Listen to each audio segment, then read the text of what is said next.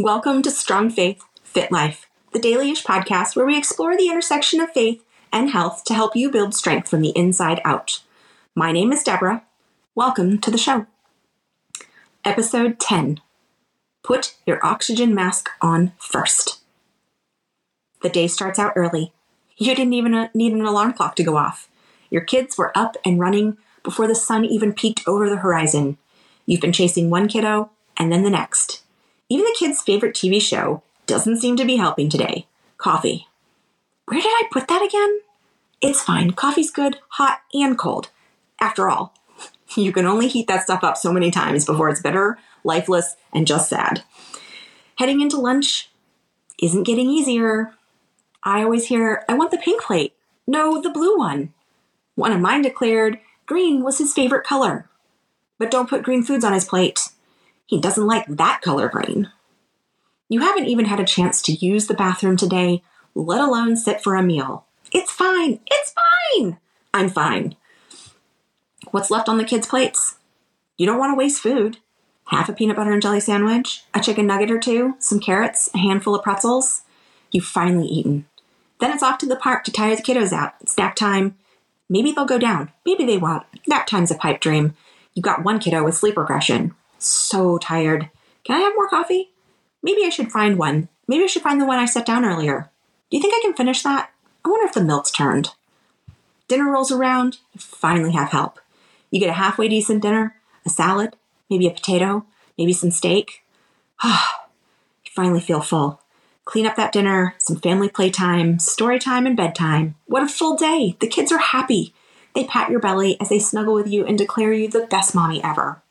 You curl up in your favorite place when they're all in bed to relax with a book or a TV show that you've been putting off watching, and you rest. The exhaustion is real.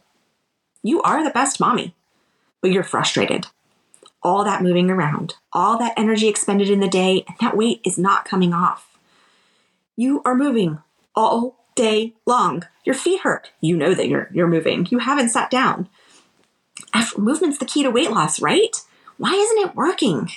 If you're ready to take control of your health and align it with your faith, then head over to Facebook and join the community group at Strong Faith Fit Life. That's Strong Faith Fit Life. Okay, back to the show. It's the key to pay- postpartum weight loss, right? How long is postpartum anyway? Beyonce bounced back fast. She doesn't seem to have a mommy tummy. Weight loss post baby is complicated.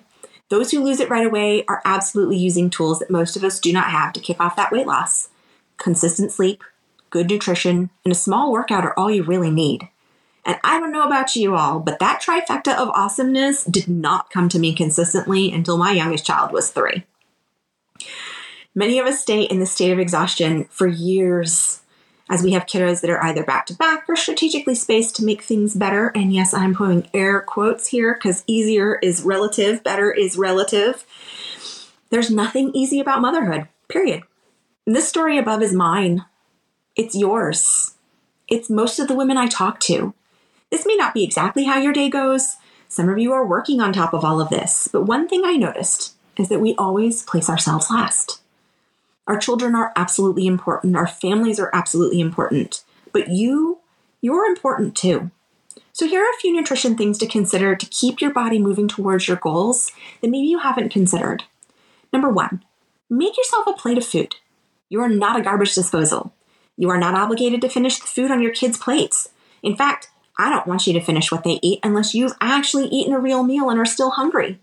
Make yourself breakfast just like you do for the kids. Pack yourself a lunch with your husband's lunch so you have something to eat when the day goes crazy. Eat a real dinner, just like your spouse does. You are worth it. You are a priority. Take the time. And I will say this number two growing and chasing after a whole human takes so much micro and macronutrients. We need to eat high density foods. Chicken nuggets are tasty, don't get me wrong, I love mine. I have a couple gluten free brands that I think are super good, but they should not be where we get our food, like our nutrition from. So eat some green beans with that. Have some carrots and some squash and some potatoes. Eat some lean fish, some lean chicken, even some pork tenderloin. I am not advocating for all pork here, but pork tenderloin's pretty awesome.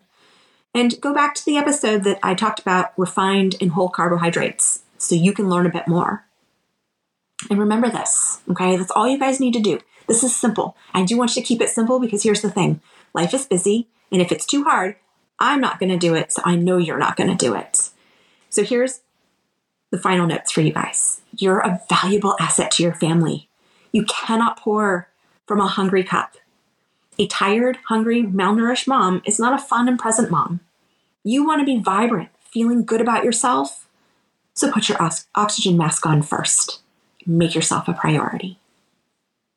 Hey, if you enjoyed the show, don't forget to follow so I can get notified or you can get notified when I drop an episode.